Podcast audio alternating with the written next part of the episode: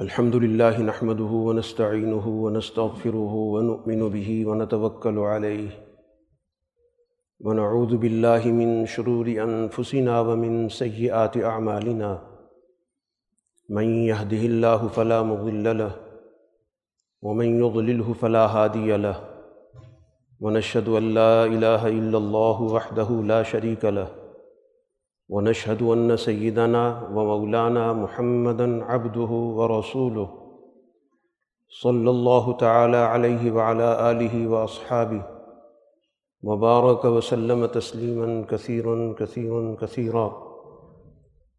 أما بعد، فأعوذ بالله من الشيطان الرجيم. بسم الله الرحمن الرحيم. ولا تتمنوا ما فضل الله به بعضكم على بعض. للرجال نصيب مما اكتسبوا وللنساء نصيب مما اكتسبن، واسألوا الله من فضله. إن الله كان بكل شيء عليما. صدق اللہ العظیم محترم حاضرین مجلس، اللہ تعالیٰ نے بنی نو انسان کو اس پوری کائنات میں ایک مرکزی حیثیت عطا کی ہے۔ دنیا میں بہت ساری انواع موجود ہیں۔ ان تمام انواع پر، اقسام پر اس کو فضیلت عطا کی اور معاشرے کے اندر بنی نو انسان کی زندگی کو کچھ فطری اصولوں پر مرتب کیا۔ ان فطری اصولوں کا تعلق بنیادی طور پر انسان کی بنیادی تشکیل سے۔ فطرت کا مطلب ہی یہی ہوتا ہے کہ وہ بنیادی ڈھانچہ، وہ بنیادی سانچہ جس پر اس انسان کی تخلیق ہوئی۔ کہ اگر اس کی آپ نفی کر دیں گے، تو یہ بنیادی طور پر اپنی نو کا انکار ہے۔ اس نو کی پہچان ہی ان اصولوں سے ہوتی ہے۔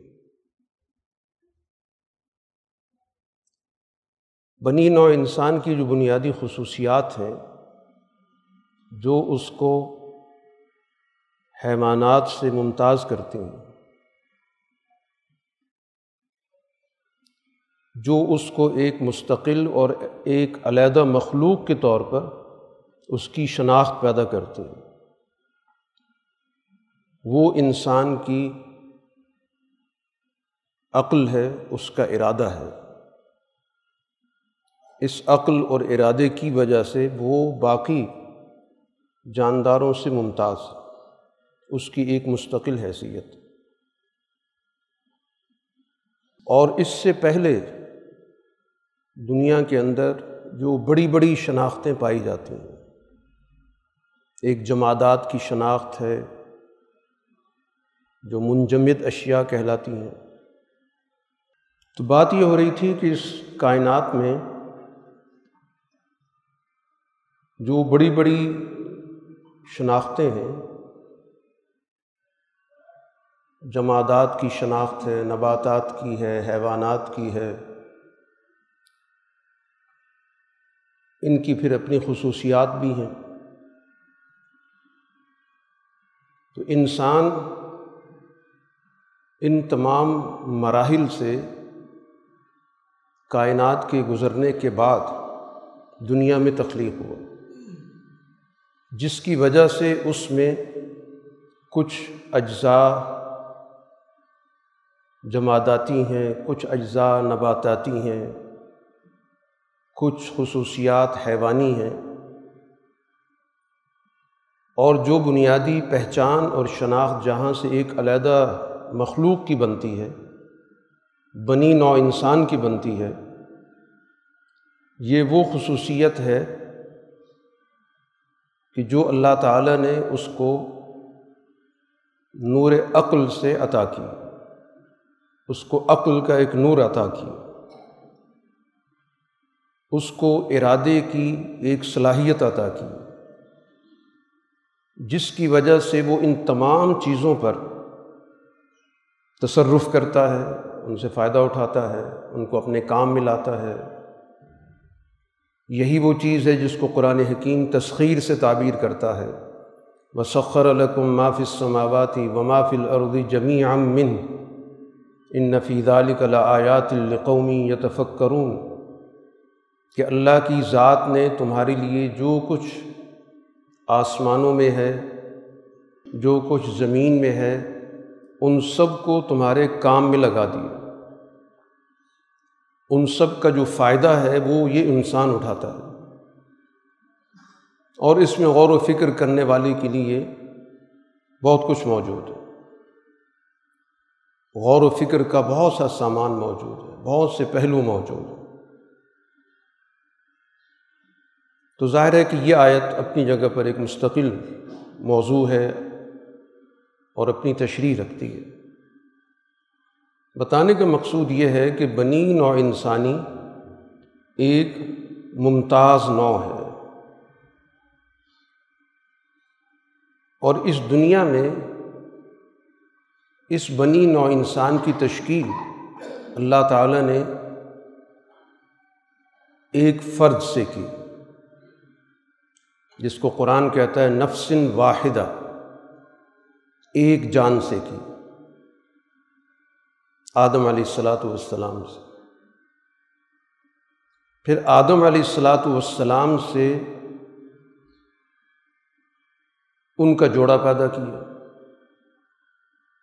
تو سب سے پہلا انسانی اجتماع، انسانی معاشرہ جو دنیا میں وجود میں آیا، وہ آدم علیہ السلاۃ والسلام اور ان کی زوجہ کا۔ یہ سب سے پہلا ادارہ ہے۔ یہاں سے انسانی اجتماع نے بہت ساری منزلیں طے کی۔ یہیں سے پھیلاؤ ہوا۔ وہ بسمن ہما رجالن کثیر و یہاں سے دنیا میں انسانی معاشرے کا پھیلاؤ ہوا۔ پھر اس کے نتیجے میں بہت سارے ادارے بنتے چلے گئے۔ خاندانی نظام نے پھیلاؤ اختیار کیا۔ تو قبیلوں کا نظام وجود میں آ گیا۔ پھر قبیلوں کا پھیلاؤ ہوا تو اس کے نتیجے میں آبادیاں وجود میں آ گئیں، شہر وجود میں آ گئے۔ پھر شہروں کا آپس میں ربط بڑھا تو اس کے نتیجے میں مختلف علاقوں کا تمدن وجود میں آیا۔ پھر ان تمدنوں کا باہمی ربط ہوا تو ایک بین الاقوامی نظام قائم ہو گیا۔ جو اس وقت موجود دنیا ہے، اس کا جو بنیادی آغاز اور نقطہ ہے وہ ابتدائی ادارہ ہے جس کو خاندانی نظام کہتے ہیں اور اس کے ساتھ جڑے ہوئے لوازمات ہیں۔ جس کو حضرت امام شاہ ولی اللہ رحمۃ اللہ علیہ کی اصطلاح میں تدبیر المنزل کہا جاتا ہے کہ ایک ایسا نظام کہ جس میں افراد کا ایک باہمی مستقل تعلق ربط جو ایک دوسرے کی ضرورت کو پوری کرتا ہے اور ایک دوسرے کی کمی کو دور کرتا ہے۔ اس لیے اللہ تعالیٰ نے دنیا میں انسانوں کی بھی اسی طرح دو صنفیں بنا دیں۔ ایک مردوں کی صنف ہے، ایک عورتوں کی صنف ہے۔ اور ان دونوں کو ایک دوسرے کی تکمیل کے لیے ضروری قرار دی کہ معاشرت، اجتماع اس کے بغیر وجود میں نہیں آ سکتا اور اس کے نتیجے میں حقوق اور فرائض کا نظام قائم ہو گیا۔ ایک صنف جو کام کر سکتی ہے، جو صلاحیت رکھتی ہے، وہ دوسری صنف نہیں کر سکتی۔ کوئی بھی دوسرے کے بغیر مکمل نہیں ہوتا۔ ایک موقع پر رسول اللہ صلی اللہ علیہ وسلم سے کچھ صحابیات کی طرف سے اس خواہش کا اظہار کیا گیا کہ کچھ کام ایسے ہیں کہ جو اعلیٰ اعمال کہلاتے ہیں۔ ان اعمال کے اعتبار سے مرد ہم سے فوقیت لے جاتے ہیں۔ تو رسول اللہ صلی اللہ علیہ وسلم نے اس بات کی نشاندہی کی کہ تمہارا جو کام ہے، تمہارے پاس جو شعبہ ہے، تمہارا جو دائرہ اختیار ہے، یہ ان کے اس کام سے بڑھا ہوا نہیں۔ اور قرآن حکیم نے ہدایت دی، ولا تتمن ما فضل اللہ بھی بعض علی بعض۔ یہ تمنا کرنا، ایک صنف کا یہ تمنا کرنا کہ میں دوسری صنف میں ہوتا۔ اس سے روک دیا۔ گیا کہ اللہ تعالیٰ نے اس دنیا کے نظام کو توازن پر قائم کیا اور یہ خواہش اس بات کی علامت ہے کہ ہم اس توازن کو تبدیل کرنا چاہتے ہیں۔ تو معاشرہ بنتا ہی توازن سے یک طرفہ عمل سے کبھی نہیں بن سکتا۔ اور توازن کی بنیاد باہمی تعاون ہوتی ہے۔ تعاون کے بغیر بھی توازن نہیں ہو سکتا۔ جبر سے کوئی توازن نہیں ہوتا۔ یک طرفہ کوئی توازن نہیں ہوتا۔ اور پھر قرآن حکیم نے واضح لفظوں میں بات کی لر جالی نصیب ممک تصبو مرد جو جد و جہد کریں گے، جو محنت کریں گے، چاہے وہ مادی محنت ہو، ان کی اخلاقی محنت ہو، جو بھی ان کی محنت، جو بھی مثبت محنت ہے، اس کا ان کو حصہ ملے گا۔ ان کا حصہ ہے اس میں۔ اور بالکل اسی طرح ولن نسائی نصیب الممک تصب خواتین جو جد و جہد کریں گی، جو محنت کریں گی، جو اخلاقی بلندی کے کام کریں گی، جو اپنا مطلوبہ سماجی منصب کے تقاضا پورا کریں گی، تو اس کے مطابق ان کا حصہ ہے۔ اب ایک صنف دوسرے کے حصے پر نظر رکھے اور تمنا کرے، خواہش کرے کہ وہ حصہ مجھے مل جائے۔ تو یہ اصول توازن کے خلاف۔ ہے کیونکہ صنف کی تقسیم یا صنف کی تخلیق یہ اللہ کے نظام کا حصہ ہے۔ اور اللہ کا نظام حکمت پر مبنی ہوتا ہے۔ اس کے حکیمانہ نظام کے تحت ایک تقسیم ہوئی ہے۔ اس کے نظام کی یہ ضرورت ہے کہ دونوں اصناف اپنا اپنا کام کریں۔ کوئی کسی کے دائرے میں مداخلت نہ کرے۔ اور ہر ایک اس کے کام کو اپنے کام پر قیاس نہ کرے۔ اس کے مطابق کسی کا درجہ متعین نہ کیا جائے۔ تو پھر معاشرے کے اندر توازن رہتا۔ رسول اللہ صلی اللہ علیہ وسلم جس معاشرے میں تشریف لائے، اس معاشرے میں صنفی توازن بہت بری طرح بگڑا ہوا تھا۔ مکمل طور پر ایک صنف غالب تھی۔ اور اس صنف میں سے بھی جو ظالم طبقہ تھا وہ غالب تھا۔ یعنی ایسا بھی نہیں تھا کہ مجموعی پوری کی پوری صنف ایک صنف پر غالب ہو۔ بنیادی طور پر تو ایک مخصوص طبقے کا نظام تھا۔ تو سوسائٹی بری طرح تقسیم تھی۔ بہت ساری جہتوں سے تقسیم تھی۔ جیسے وسائل پر قبضے کے اعتبار سے تقسیم تھی، اختیارات پر قبضے کے اعتبار سے تقسیم تھی کہ کچھ محروم تھے، کچھ نے ضرورت سے زائد قبضہ کیا ہوا تھا۔ تو اسی طرح صنفی طور پر بھی تقسیم تھی۔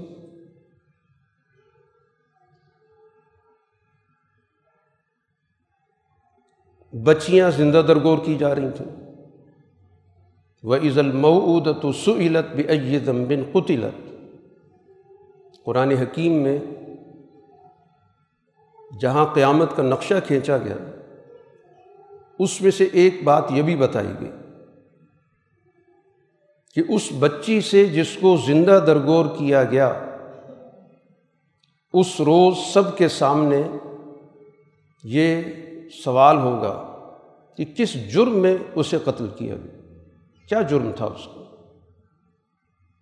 اور سوال کا مقصد یہی ہوتا ہے کہ جو بھی اس کا مجرم ہے، اس کا تعین کیا جائے، اس کو سزا دی جائے۔ تو وہاں تو زندگی کا حق ہی خطرے میں تھا۔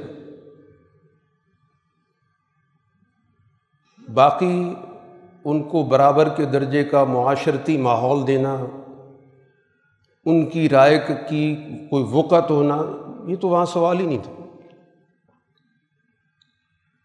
رسول اللہ صلی اللہ علیہ وسلم نے وہ معاشرہ قائم کیا کہ جس میں یہ صنفی توازن بحال ہو۔ حقوق کا تعین کیا قرآن حکیم میں ایک اصولی ضابطہ دے دیا گیا ولہن مثل الزی علیہ بالمعروف۔ کہ ان خواتین کے اسی طرح کے حقوق ہیں جس طرح کی ان پر ذمہ داریاں ہیں۔ توازن۔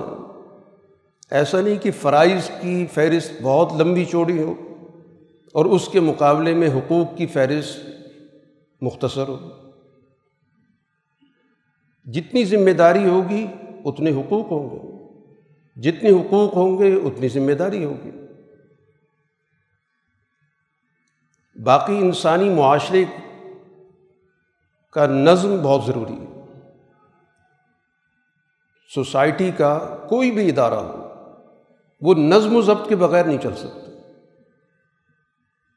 تو اس نظم و ضبط کے قیام کے لیے پھر قرآن حکیم نے ایک اور رہنمائی کی ولر رجال علیہ درج کہ اس نظام کو، اس خاندانی نظام کو چلانے کا ضابطہ کیا ہے، اصول کیا ہے؟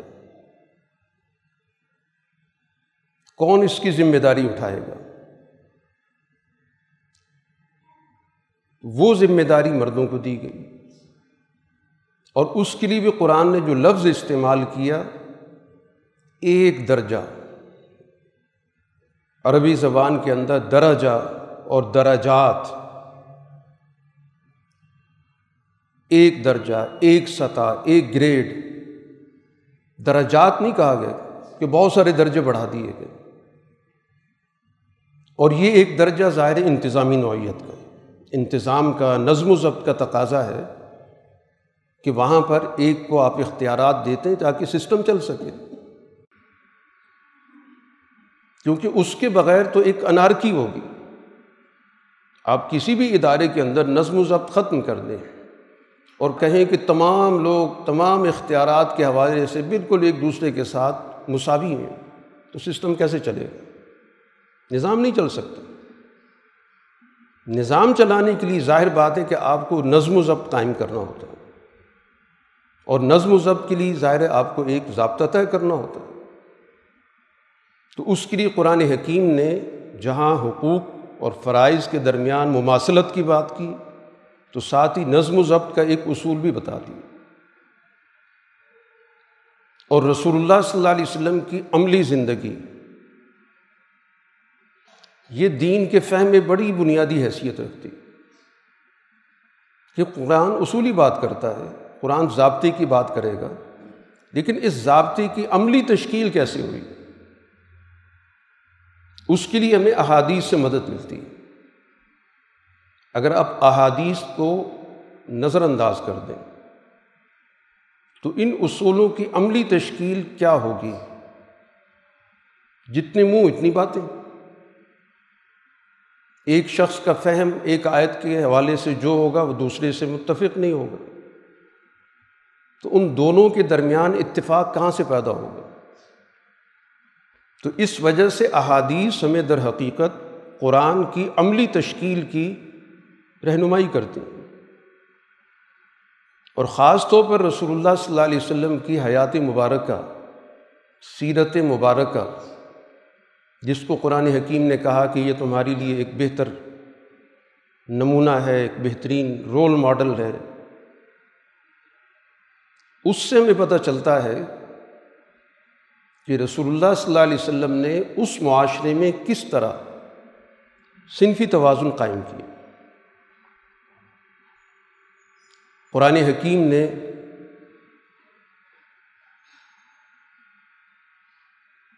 آئلی نظام پر تفصیلی گفتگو، نسبتاً تفصیلی گفتگو کی، جو قرآن کا عمومی مزاج نہیں قرآن ہر موضوع پر بنیادی ضابطے بیان کرتا ہے۔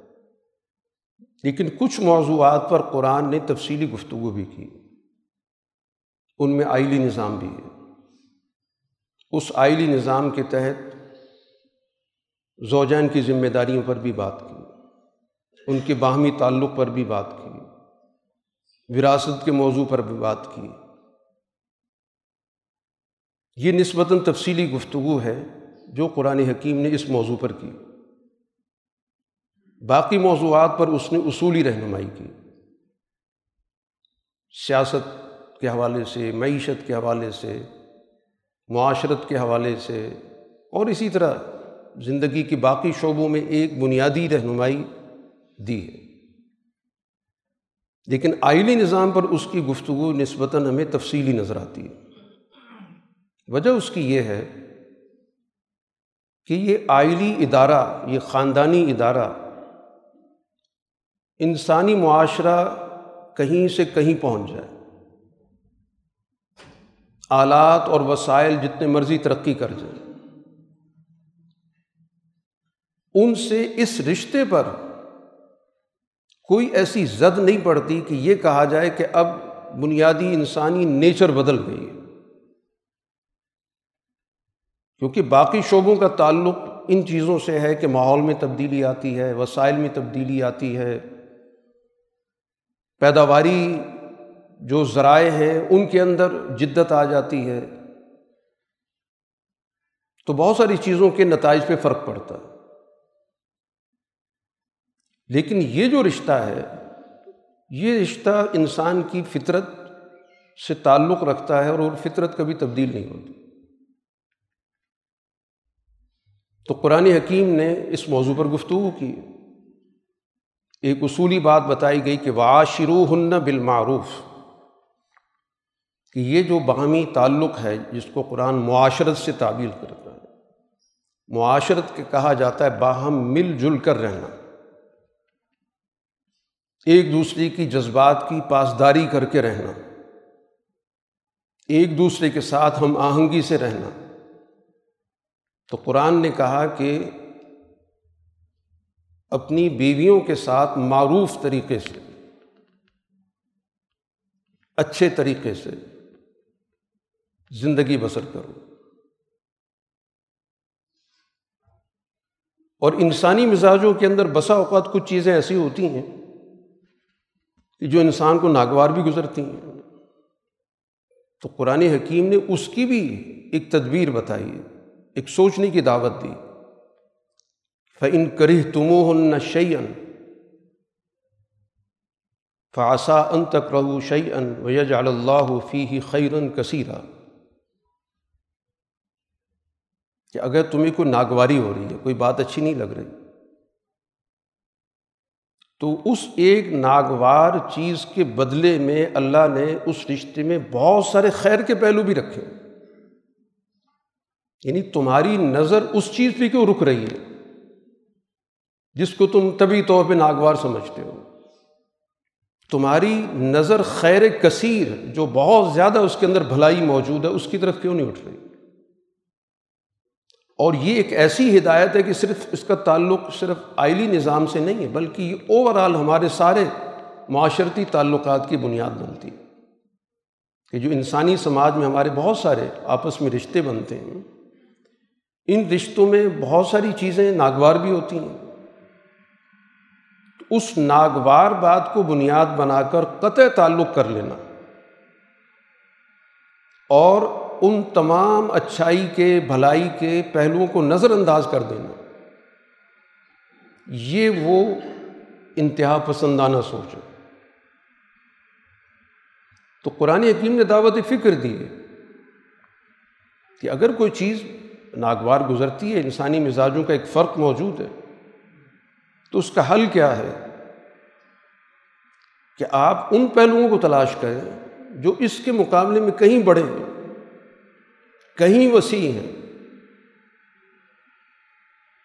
جو اس خامی کو اس کے مقابلے میں بالکل کمزور اور حقیر بنا دیتے اس لیے اس رشتے کو ہر صورت میں نبھانے کی دعوت دی گئی۔ رسول اللہ صلی اللہ علیہ وسلم کی بڑی بھرپور آئلی زندگی رہی ہے۔ کوئی واجبی سی زندگی نہیں تھی۔ ایک بڑی بھرپور آئلی زندگی ہے۔ ازواج متحرات کے ساتھ آپ کا جو رشتہ تھا، وہ ایک لحاظ سے دوہرا رشتہ بنتا ہے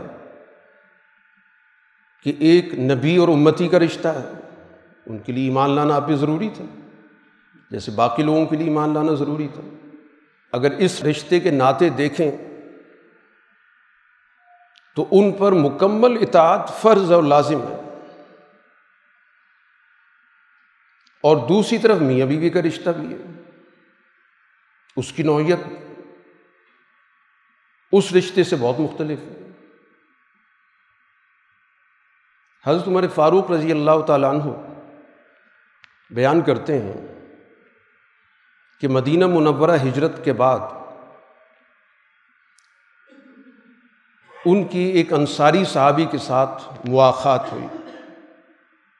مواقعات وہ نظام جو رسول اللہ صلی اللہ علیہ وسلم نے مدینہ میں آ کر انسانی معاشرے کے قیام کے لیے ایک معاہدہ کرایا کہ سوسائٹی میں ایک بہت بڑی تعداد باہر سے آئی ہے، مکہ مکرمہ سے آئی ہے۔ اور مدینہ ایک چھوٹا سا قصبہ تھا۔ اس کی معیشت بہت محدود تھی۔ اب اس بڑے چیلنج کو کہ ایک بڑی آبادی باہر سے یہاں پہ آئی ہے، اس کی زندگی کے وسائل کا مسئلہ ہے۔ کیسے حل کیا جائے؟ ایک طریقہ تو یہ تھا کہ جو عام طور پہ ہمارے یہاں تصور دین کے حوالے سے پایا جاتا ہے، کہ دین صدقہ خیرات کا نظام دیتا ہے۔ کہ لوگوں سے کہا جائے کہ یہ کمزور لوگ آئے ہیں، اجڑ کے آئے ہیں، ان کی مدد کرو۔ لیکن یہ کوئی سسٹم نہیں ہے۔ یہ تو ایک اپیل ہے جو لوگوں سے کی جاتی ہے۔ رسول اللہ صلی اللہ علیہ وسلم نے باقاعدہ ایک سسٹم وضع کی ہے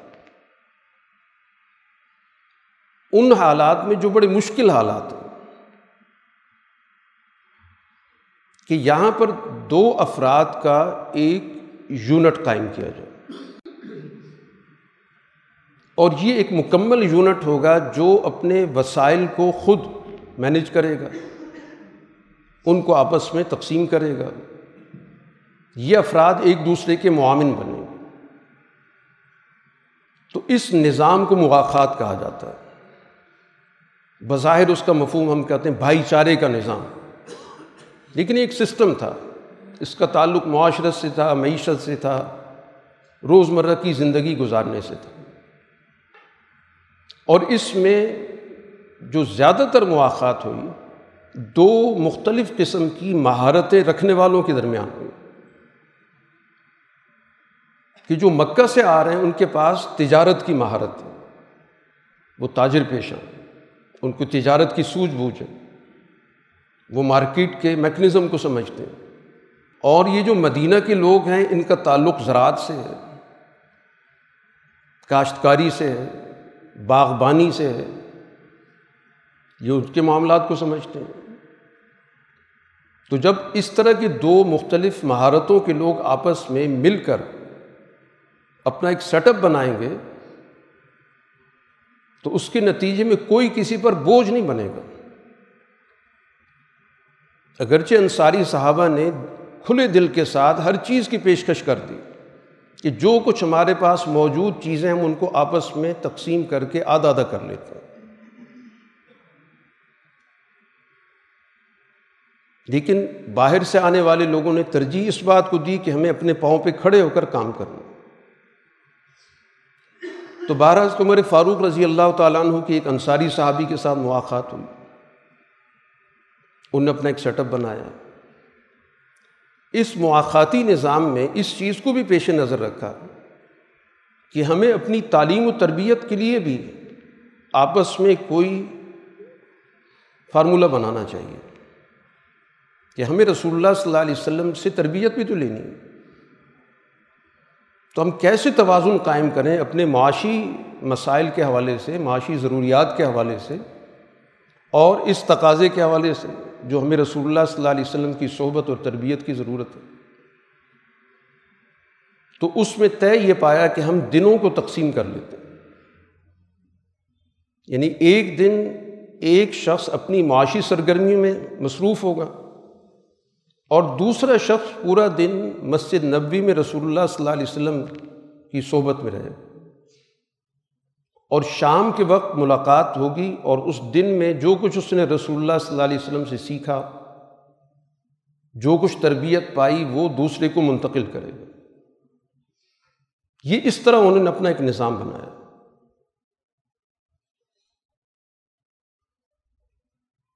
تو اسی ترتیب میں ایک دن حضرت عمر کہتے ہیں کہ میں اپنے گھر پہ تھا۔ اس دن انصاری صحابی کی باری تھی۔ رسول اللہ صلی اللہ علیہ وسلم کے پاس جانے کی۔ تو وہ شام کے وقت آیا اور اس نے بڑی تیزی کے ساتھ دروازہ کھٹکنا شروع کر دیا۔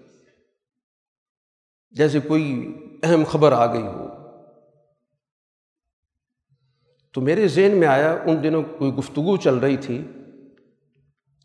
کہ غسان کے بادشاہ کی طرف سے مدینے پر حملے کا خطرہ ہے، یہ افواہ چل رہی تھی۔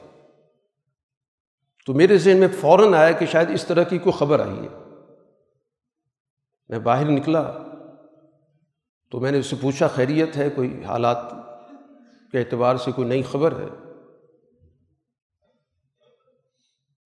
تو وہ انصاری صحابی کہنے لگے کہ میں گیا تھا اور وہاں پہ لوگوں کے درمیان اس چیز کا بہت چرچا تھا کہ رسول اللہ صلی اللہ علیہ وسلم نے اپنی بیویوں کو طلاق دے دی۔ تو ظاہر ایک بہت ہی پریشان کن خبر تھی۔ حضرت عمر فاروق رضی اللہ تعالیٰ عنہ، ظاہر ان کی صاحبزادی حضرت حفصہ حضور صلی اللہ علیہ وسلم کی نکاح میں تھی۔ وہ کہتے میں تو بالکل گھبرا گیا۔ اور میرے ذہن میں آیا کہ اس سے پہلے ایک گفتگو ہو چکی تھی۔ اس حوالے سے اندیشہ زیادہ بڑھ گیا۔ وہ گفتگو یہ ہوئی تھی کہ ایک موقع پہ حضرت عمر رضی اللہ تعالیٰ عنہ کی اپنی بیوی کے ساتھ اونچ نیچ ہو گئی۔ تو جواب میں ان کی بیوی نے بھی کوئی بات کی۔ تو حضرت عمر رضی اللہ تعالیٰ عنہ کو اس پہ حیرت ہوئی۔ کہ بات کا پلٹ کے جواب دیا گیا۔ تو ان کی بیوی کہنے لگی کہ حیرت سے مجھے کیا دیکھ رہے ہو؟ اپنی بیٹی کا جا کے پتہ کرو۔ وہ رسول اللہ صلی اللہ علیہ وسلم کو جواب دیتی کہتے وہ میرے ذہن کے اندر تھا کہ واقعی کا ایسا معاملہ ہو گیا ہے۔ تو میں دوڑا دوڑا چل رہا اپنی چادر کھینچتے ہوئے بھاگا میں۔ اور سیدھا حفصہ کے پاس گیا اور میں نے کہا، میں نے پہلے تمہیں منع کیا تھا۔ کہ تم نے رسول اللہ صلی اللہ علیہ وسلم کے سامنے کوئی بات نہیں کرنی۔ تم لگتا وہی حرکت کی ہے۔ کیا رسول اللہ صلی اللہ علیہ وسلم نے طلاق دے دی ہے؟ تو وہ رو رہی تھی کہ ہمیں نہیں پتہ کہ کیا ہوا۔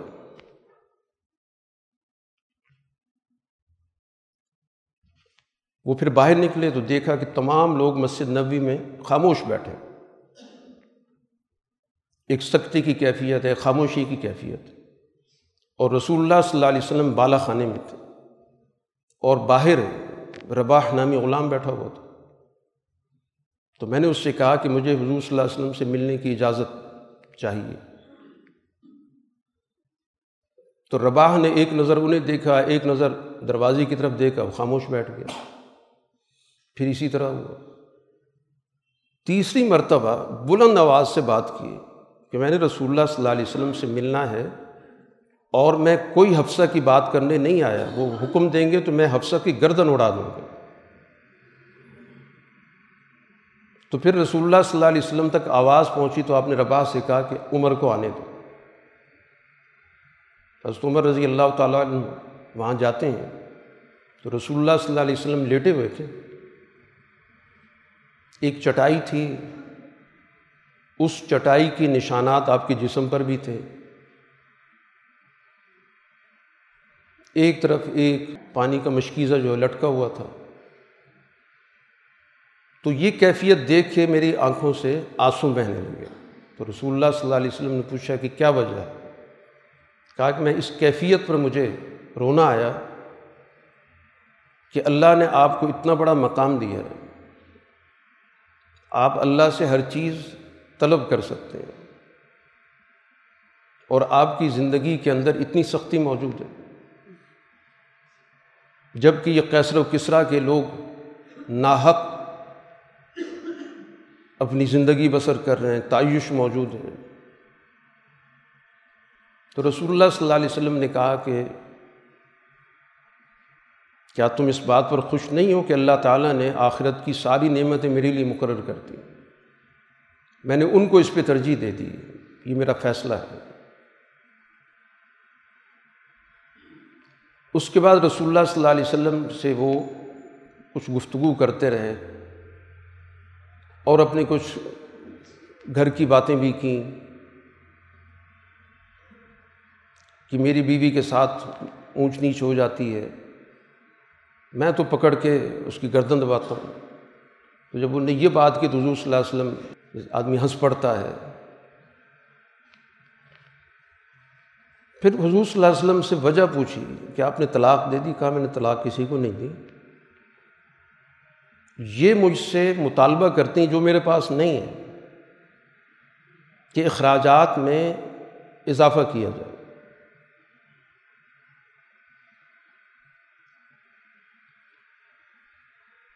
رسول اللہ صلی اللہ علیہ وسلم کی یہ باتیں انہیں سنی، وہاں سے نکلے۔ حضرت افسہ کے پاس گئے، ان کو تنبیہ کی، جب چیز حضور صلی اللہ علیہ وسلم کے پاس ہے نہیں، تم کیوں مانگتی وہ بھی ظاہر اس عمل کے اندر موجود تھیں، رو رہی تھیں کہ ہم نے کوئی ایسا مطالبہ نہیں کیا آئندہ کوئی ایسی چیز نہیں مانگیں گے۔ حضرت عائشہ کے پاس گئے، ان سے بات کی، انہوں نے بھی اس طرح کی گفتگو کی۔ حضرت ام سلمہ کے پاس گئے، ان سے بات کی، انہوں نے کہا کہ آپ کا ہمارے معاملے سے تعلق کیا ہے؟ یہ ہمارا میاں بیوی کا معاملہ ہے، آپ درمیان میں کہاں سے آ گئے؟ اگر حضور صلی اللہ علیہ وسلم نے منع کرنا ہوگا تو ہمیں خود منع کر دیں گے۔ تو ام سلمہ رضی اللہ تعالیٰ عنہ کی طبیعت تھی، ان کے مزاج کے اندر یہ بات تھی کہ وہ کسی کے غیر ضروری مداخلت پسند نہیں کرتی تھی۔ تو یہ گویا کہ میں بتانے کا مقصد یہ ہے کہ رسول اللہ صلی اللہ علیہ وسلم کی آئلی زندگی کے اندر وہ معاملات پیش آتے رہے جو عام طور پر میاں بیوی کی زندگی میں ہوتے ہیں۔ اور جب حضور صلی اللہ علیہ وسلم کی موجودگی میں یہ ساری ازواج متحرات بیٹھی تھیں، تو اس موقع پہ حضرت ابو بکر کے علم میں جب یہ بات آئی تو حضرت عائشہ کو پکڑا مارنے کے لیے، حضرت عمر نے حفصہ کو پکڑا، حضور صلی اللہ علیہ وسلم نے ان کو چھڑوایا۔ میں تو ان کی بات کر رہا تھا، یہ نہیں کہہ رہا تھا کہ ان کے ساتھ مار پیٹ کا معاملہ کروں۔ اور اس کے بعد وہ آیات نازل ہوئیں جو قرآن حکیم میں سورہ احزاب میں موجود ہیں۔ جن میں رسول اللہ صلی اللہ علیہ وسلم سے یہ کہا گیا کہ آپ ان کے سامنے دونوں آپشن رکھ دیں۔ کہ یا آپ کے ساتھ رہنا پسند کرتی ہیں یا آپ سے علیحدگی پسند کرتی ہیں۔ کہ اگر ان کو یہ دنیا کی تنگی پریشان کر رہی ہے تو میں اچھے انداز سے رخصت کر دیتا ہوں۔ اور اگر وہ پسند کرتی میرے ساتھ رہنا تو ٹھیک ہے۔ یہ فیصلہ ان پر چھوڑ دیے۔ آپ نے نہیں فیصلہ کیا۔ رسول اللہ صلی اللہ علیہ وسلم نے یہ نہیں کیا کہ تمام ازواج متحرات کو اکٹھا کر کے ایک دفعہ وہ آیتیں سنا دی ہیں۔ آپ نو ازواج متحرات کے پاس علیحدہ علیحدہ گئے۔ وہ آیتیں پڑھی ان کے سامنے۔ پھر مشورہ بھی دیا۔ سب سے پہلے عائشہ کے پاس گئے۔ اور کہا، یہ اللہ کی آیات نازل ہوئی ہیں، تمہارے پاس اختیار ہے۔ لیکن اس اختیار کو استعمال کرنے سے پہلے مشورہ ضرور کر لینا اپنے والد سے۔ تو عائشہ کہنے لگی اللہ کے رسول، اس معاملے میں مجھے مشورے کی ضرورت ہے۔ میں نے فیصلہ کر لیا ہے، میں نے انتخاب کیا اللہ کا، اللہ کے رسول کا۔ اور پھر اسی طرح تمام ازواج متحرات کے یہی جواب تھا تو یہ گویا کہ رسول اللہ صلی اللہ علیہ وسلم کی آئلی زندگی کا ہمارے سامنے ایک نقشہ آتا ہے کہ کس طرح رسول اللہ صلی اللہ علیہ وسلم نے اپنی اس زندگی میں ان کی رائے کا، ان کے مزاج کی رعایت کی۔ ورنہ تو قرآن حکیم نے واضح طور پر کہہ رکھا ہے کہ آپ ان کے محتاج نہیں ہیں۔ اگر آپ ان سب کو فارغ کر دیں تو اللہ تعالیٰ اسی کردار کی اور خواتین آپ کو دے سکتا اسارب ہو ان طلّہ کا کنہ ایوب دلہ ازواج خیرم من کنہ کہ اگر آپ ان کو طلاق دے دیں، تو اللہ تعالیٰ اس سے بہتر آپ کو چیز دے سکتا لیکن رسول اللہ صلی اللہ علیہ وسلم نے وہ زندگی اختیار کی جو امت کے لیے نمونہ بنے۔ اس لیے اس مکالمے کو جو میاں بیوی کے درمیان ہوتا ہے، اس کو امتی اور نبی کا مکالمہ نہیں سمجھا جاتا۔ کیونکہ امتی کو نبی کے ساتھ اس طرح بات کرنے کا کوئی اختیار نہیں ہے۔ جیسے رسول اللہ صلی اللہ علیہ وسلم نے ایک موقع عائشہ سے کہا کہ مجھے پتہ چل جاتا ہے جب تمہاری طبیعت کے اندر کوئی ناراضگی ہوتی ہے۔ تو پوچھنے لگے، آپ کو کیسے پتہ چلتا ہے؟ تو آپ نے فرمایا کہ جب تم ناراضگی کی حالت میں ہوتی ہو تو بات کرتے وقت کہتی ہو ابراہیم کے رب کی قسم۔ اور جب معمول کی حالت میں ہوتی ہے تو کہتی ہو محمد کے رب کی قسم۔ تو اسی سے پتہ چل جاتا ہے۔ تو رسول اللہ صلی اللہ علیہ وسلم کا یہ جو انداز ہے اپنے ازواج متحرات کے ساتھ کہ ان کی دلجوئی کرنا ان کی کسی بھی بات پر اس طرح کا رد عمل آپ نے کبھی بھی نہیں دی، کبھی آپ کا ہاتھ نہیں اٹھا۔ رسول اللہ صلی اللہ علیہ وسلم نے اپنی پوری زندگی میں نہ اپنی کسی خادم پر ہاتھ اٹھایا، نہ اپنی کسی بیوی پہ ہاتھ اٹھایا۔ اور آپ نے فرمایا، وہ تم میں سے لوگ بہتر نہیں ہیں جو اپنی بیویوں پہ ہاتھ اٹھاتے۔ تو بنیادی طور پر تو ایک صنفی توازن قائم کیا گیا۔ ایک ایسی اس دیواجی زندگی رسول اللہ صلی اللہ علیہ وسلم نے بطور نمونے کے پیش کی ہے کہ جس کے اندر انسانی جذبات کا پورا پورا خیال رکھا گیا۔ آپ کی گھریلو زندگی کے بارے میں ذکر ہے کہ آپ اپنے ذاتی کام خود کرتے رہیں۔ حضرت عائشہ رضی اللہ تعالیٰ عنہ بتاتی ہیں کہ آپ اپنے کپڑے کو خود سی لیتے تھے، جوتا اگر ٹوٹا ہوتا تھا تو خود گانٹھ لیتے تھے۔ تو یہ آپ کی گویا کہ عملی زندگی اس زندگی رہی ہے۔ تو دین بنیادی طور پر معاشرے کے اندر ہمیشہ توازن قائم کرتا۔ اور یہی توازن ہی اس سوسائٹی کی معاشرتی خوبی ہوتی ہے۔ جب یہ توازن ٹوٹا کسی بھی وجہ سے، تو پھر اس معاشرے کے اندر مسائل کا دروازہ کھل جاتا۔ اور خاص طور پر ہماری جو سوسائٹی ہے یہ سوسائٹی ایک طرف تو ان اثرات جو نو آبادیاتی اثرات ہیں، ان کے لپیٹ میں کہ مکمل طور پر ایک طبقاتی سوچ ہے۔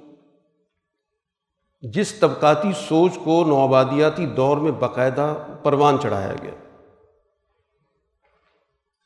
اس نوآبادیاتی دور کی سوچ نے سوسائٹی کا توازن برباد کر دیا معاشی توازن برباد ہے، معاشرتی توازن برباد ہے، سیاسی توازن برباد ہے۔ مکمل طور پر گویا ایک استحصالی معاشرہ ہے۔ اور یہ استحصال زندگی کے ہر شعبے میں ہو رہا ہے۔ اس ان تمام استحصالوں سے نظر ہٹا کر ایک موضوع پر لے جانا۔ یہ در حقیقت اس بڑے استحصال سے توجہ ہٹانے کی کوشش ہوتی۔ آپ اس کو صنفی مسئلہ بنا کے پیش کریں۔ صنفی تعلق تو ایک ایسا تعلق ہے کہ جس پر سوسائٹی کھڑی ہے۔ آپ اس صنفی تعلق کو استحصال کا عنوان دے کر سوسائٹی کے اصل مسائل سے توجہ ہٹا رہے ہیں سوسائٹی کے اندر زیادہ جو مسائل ہیں، وہ ظاہر ہے کس وجہ سے معیشت کی تنگی کی وجہ سے، غربت کی وجہ سے، وسائل پر ایک خاص طبقے کے قبضے کی وجہ سے۔ یہی قابض طبقہ جو ہے، اس نے سوسائٹی کے اندر زندگی کے ہر شعبے کا توازن برباد کر دیا۔ اور یہی طبقہ معاشرے کے اندر اب صنف کے مسئلے کو لے کے کھڑا ہو گیا۔ اور اس میں پوری سوسائٹی کو لگا دیا گیا۔ کوئی اس کے حق میں بولتا ہے، کوئی اس کے خلاف بولتا ہے۔ اس سے گویا کہ اس سوسائٹی کا جو قابض طبقہ اس کا ایجنڈا پورا ہوتا ہے۔ کہ آپ کسی ایک خاص مظہر پر، ایک خاص شکل پر بحث کرتے رہیں۔ اس میں آپ تقسیم ہوتے رہیں۔ اس میں آپ آپس میں ایک دوسرے پر الزامات لگاتے رہیں۔ تو اس وجہ سے یہ سارے کے سارے جو نتائج ہیں، یہ بے شوری کے کہ ہمارا میڈیا مسائل کو اس طرح اٹھاتا ہے اور ہماری سوچوں کا رخ موڑ دیتا ہے۔ چاہے ہم کسی بھی فریق کے ساتھ ہوں، وہ ثانوی چیز ہے۔ اصل چیز تو یہ ہے کہ اصل مسائل سے آپ نے توجہ ہٹا دی کہ استحصالی طبقہ ہے کون سا۔ جس نے آپ کے علم سے لے کر مذہب تک تمام چیزوں پہ قبضہ کر لی۔ اور وہ اپنی منمانی کر رہا ہے۔ تو اس وجہ سے ہمیں اس بات کو سمجھنا ہے کہ دین اپنی بنیادی تعلیمات اور اپنے اس دور میں اس نے جو عملی تشکیل دی ہے، اس میں اس نے اس فطری توازن کو بنیادی طور پر قائم رکھا۔ کہ اگر زوجین کے درمیان معاملات میں اونچ نیچ ہو جاتی، قرآن نے بڑی تفصیلی گفتگو کی ہے۔ کہ اس کو سلجھاؤ اس معاملے کو آپس میں بیٹھ کے نمٹاؤ۔ اس کو توڑنے کی بجائے جوڑنے کی طرف جاؤ۔ کہ دونوں طرف سے فریقین کے منصف مزاج لوگ بیٹھ کر اس معاملے کو سلجھائیں۔ کس نے کس سے زیادتی کی؟ اور اگر بات نہیں بنتی تو پھر ظاہر ہے کہ اس کا طریقہ بھی رکھا گیا۔ حتیٰ کہ دیکھیں رسول اللہ صلی اللہ علیہ وسلم کے زمانے میں ایک خاتون کہ ان کے والد نے شادی کر دی۔ وہ عائشہ کے پاس آ گئیں۔ اور ان سے آ کے کہا کہ دیکھیں میرے والد نے مجھ سے پوچھا نہیں ہے۔ تو عائشہ نے کہا اچھا بیٹھو، حضور صلی اللہ علیہ وسلم آتے ہیں تو ان سے، رہنمائی لیتے ہیں۔ آپ تشریف لائے، آپ نے پوچھا کہ یہ کس لیے بیٹھی ہے تو عائشہ نے کہا کہ اس کا یہ مسئلہ ہے کہ اس کے والد نے اس کا نکاح کیا، اس سے رائے نہیں لی۔ تو فوراً طلبی ہوگی اس کے والد کو بلا لیا۔ اور اس کے والد کی موجودگی میں کہا کہ چونکہ تم نے اس سے پوچھا نہیں، لہٰذا یہ نکاح نہیں ہے، اس کے ہاتھ میں فیصلہ ہے یہ اس کو قائم رکھنا چاہتی ہے یا ختم کرنا چاہتی ہے، یہ فیصلہ کرے گی۔ اس پر وہ خاتون بولی کہ اللہ کے رسول، مجھے اس فیصلے پہ بنیادی کوئی اعتراض نہیں ہے۔ میں اس فیصلے کو قبول کرتی ہوں، میں تو صرف اس لیے آئی تھی تاکہ لوگوں کو پتہ چل جائے کہ یہ معاملہ خواتین کی رائے کے بغیر مکمل نہیں ہوتا۔ میں صرف اس لیے آئی تھی تاکہ لوگوں میں یہ تأثر نہ ہو کہ بغیر رائے کے جو بھی فیصلہ کر دیا جائے وہ نافذ ہو جاتا۔ باقی بنیادی مجھے کوئی اختلاف نہیں۔ میں اس فیصلے کو قبول کرتی ہوں۔ یہ رسول اللہ صلی اللہ علیہ وسلم نے اس معاشرے کے اندر تعلیم دی۔ ایک اور خاتون آتی ہیں۔ رسول اللہ صلی اللہ علیہ وسلم کے پاس ان کی شادی ہو چکی تھی، نکاح ہو چکا تھا۔ اور بڑے معروف صحابی کے ساتھ، ثابت بن قیس، بہت بڑے صحابی ہیں۔ انصار کے خطیب شمار ہوتے تھے۔ ان سے ان کا نکاح تھا۔ تو واقعی کہنے لگے، اللہ کے رسول، میرا ثابت سے نکاح ہوا ہے۔ اور میں ان کے کردار کے بارے میں کوئی بات نہیں کروں گی بہت اچھے کردار کے آدمی کوئی عیب نہیں ان کے کردار میں۔ ان کے دین کے حوالے سے کوئی اعتراض نہیں ہے۔ لیکن میں ذہنی طور پر ان کو قبول نہیں کر پا رہا۔ اور میں اس اندیشے میں مبتلا ہوں کہ میں اسلام کی حالت میں کفر کر رہی ہوں۔ کفر سے مراد میں ناشکری کر رہی ہوں۔ کوئی بلیم نہیں، کوئی اعتراض نہیں ہے۔ کوئی حقوق کا معاملہ نہیں ہے، کوئی کردار کا معاملہ نہیں ہے، کوئی نینداری کا معاملہ نہیں ہے۔ صرف ذہنی طور پہ میں قبول نہیں کر پا رہا۔ تو رسول اللہ صلی اللہ علیہ وسلم نے پھر کہا کہ اچھا ایک صورت بنتی ہے کہ اس نے تمہیں مہر کے اندر جو باغ دیا تھا، تم اسے واپس کر دو گی۔ اور اس کے بدلے میں وہ تمہیں طلاق دے دے۔ میں تیار ہوں۔ تو ثابت بن قیس کو بلایا اور آپ نے کہا کہ یہ تمہارے ساتھ نہیں رہنا چاہتی۔ تو اس سے اپنا باغ لے لو اور اس کو طلاق دے دو۔ اسی کو خلا کہا جاتا ہے۔ یہ اسلام میں خلے کی پہلی مثال ہے کہ جس میں رسول اللہ صلی اللہ علیہ وسلم نے یہ فیصلہ کیا۔ اچھا ایک خلا ہمارے یہاں عدالتوں میں بھی ہو رہا ہے۔ وہ خلا نہیں ہے۔ خلا کے اندر باقاعدہ مرد طلاق دیتا ہے اور اس کے بدلے میں مہر کی رقم جو اس نے دی ہے وہ واپس لیتا ہے یا جو بھی کچھ دے رکھا ہے، پورا یا آدھا جو بھی۔ واپس لینا چاہتا ہے، وہ لیتا ہے۔ اور ہماری عدالتوں کے اندر کیا ہو رہا ہے؟ کہ کسی بھی خاتون کو ورغلا کر وہاں لے جاتے ہیں، مقدمہ دائر ہو جاتا ہے۔ اور وہاں سے ایک نوٹس جاری ہوتا ہے، ایسے پتے پر جو کبھی بھی شوہر کو ملتا نہیں۔ شوہر کے علم میں نہیں ہوتا۔ اس طرح کارروائی دو تین نوٹس کی پوری کرا کے اس کے بعد عدالت علیحدگی کا فیصلہ دے دیتی۔ اور عنوان یہ ہوتا ہے کہ عدالت نے خلا دے دیا۔ یہ خلا نہیں ہے۔ خلا کی بنیادی نوعیت ہے اس کے اندر شوہر کی رضامندی ضروری ہے۔ ہاں کچھ صورتیں ایسی یقیناً ہیں کہ شوہر طلاق بھی نہیں دینا چاہتا بسانا بھی نہیں چاہتا۔ اس کا ظلم ثابت ہے، تو وہاں عدالت کے پاس جو آپشن ہوتا ہے وہ تنسیق نکاح کا ہوتا ہے۔ نکاح کو وہ کینسل کرتی ہے، وہ خلا نہیں ہوتا۔ لیکن ہمارے عدالتوں میں یہ لفظ بہت چل رہا ہے اور اس طریقے سے چل رہا ہے کہ جس میں شوہر کو پتہ ہی نہیں ہوتا۔ بالا ہی بالا فیصلہ ہو رہا ہے۔ تو جب آپ نے طلاق لی نہیں تو اس کے اگلے مستقبل کا فیصلہ کیسے ہو رہا ہے؟ اس میں کسی کو کوئی توجہ نہیں تو بہرحال کہنے کا مقصد یہ ہے کہ خود رسول اللہ صلی اللہ علیہ وسلم نے اپنے دور میں خواتین کے حقوق کا تعین بھی کیا اور ان حقوق کے مطابق رسول اللہ صلی اللہ علیہ وسلم نے ان کو وہ حقوق دلوائے بھی۔ تو اس لیے دین تو اپنا پورا کا پورا ایک سسٹم رکھتا ہے، پورا ایک نظام رکھتا ہے۔ اور وہ اس بڑے نظام کے اندر، اس نظام پر جب ہم گفتگو کریں گے تو وہ اس مجموعی نظام کا ایک حصہ ہے۔ ہمارے گفتگو ساری ہوتی جزوی نوعیت کی۔ کوئی زکوٰۃ کا موضوع اٹھا کے گفتگو شروع کر دیتا ہے، کوئی نکاح کے موضوع کو اٹھا کے گفتگو شروع کر دیتا ہے۔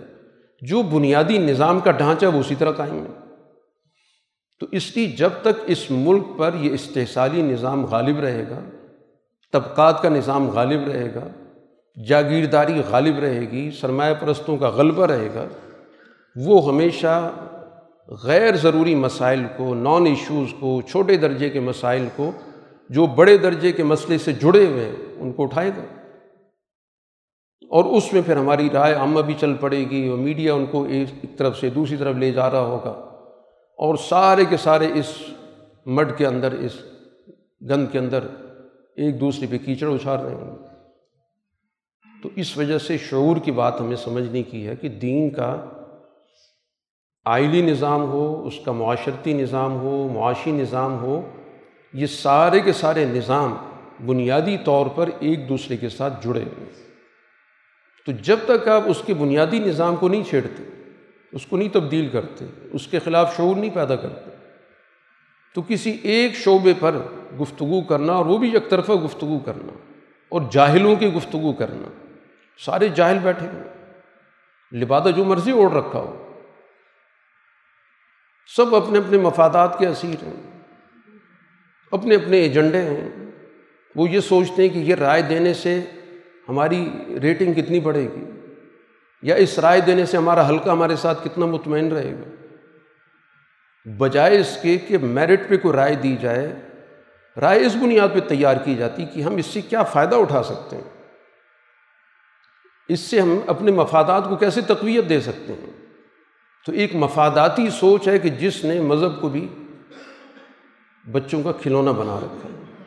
تو اس وجہ سے باشور انسان وہی کہلاتا ہے کہ جو اس طرح کی بحثوں میں فریق بننے کی بجائے اصل حقائق پہ توجہ دیتا ہے۔ اور اصل مسئلے کو سمجھتا ہے اور اس کے مطابق جو بھی بنیادی رائے بنتی ہے، اس کے مطابق گفتگو کرتا ہے، اس کے مطابق دوسروں کی رہنمائی کرتا ہے۔ تو اللہ تعالیٰ ہمیں اس نظام کی ان چالوں کو سمجھنے کی توفیق عطا فرمائے اور ہماری شعور میں اتنا اضافہ کرے کہ ہم دشمن کے مکر و فریب کو سمجھیں اور اس طرح سوسائٹی کو تقسیم در تقسیم کرنے والے مسائل کی نوعیت سے واقف ہو کر اصل جد و جہد کی طرف توجہ دیں۔ واخر دعوانا الحمد للہ رب العالمین۔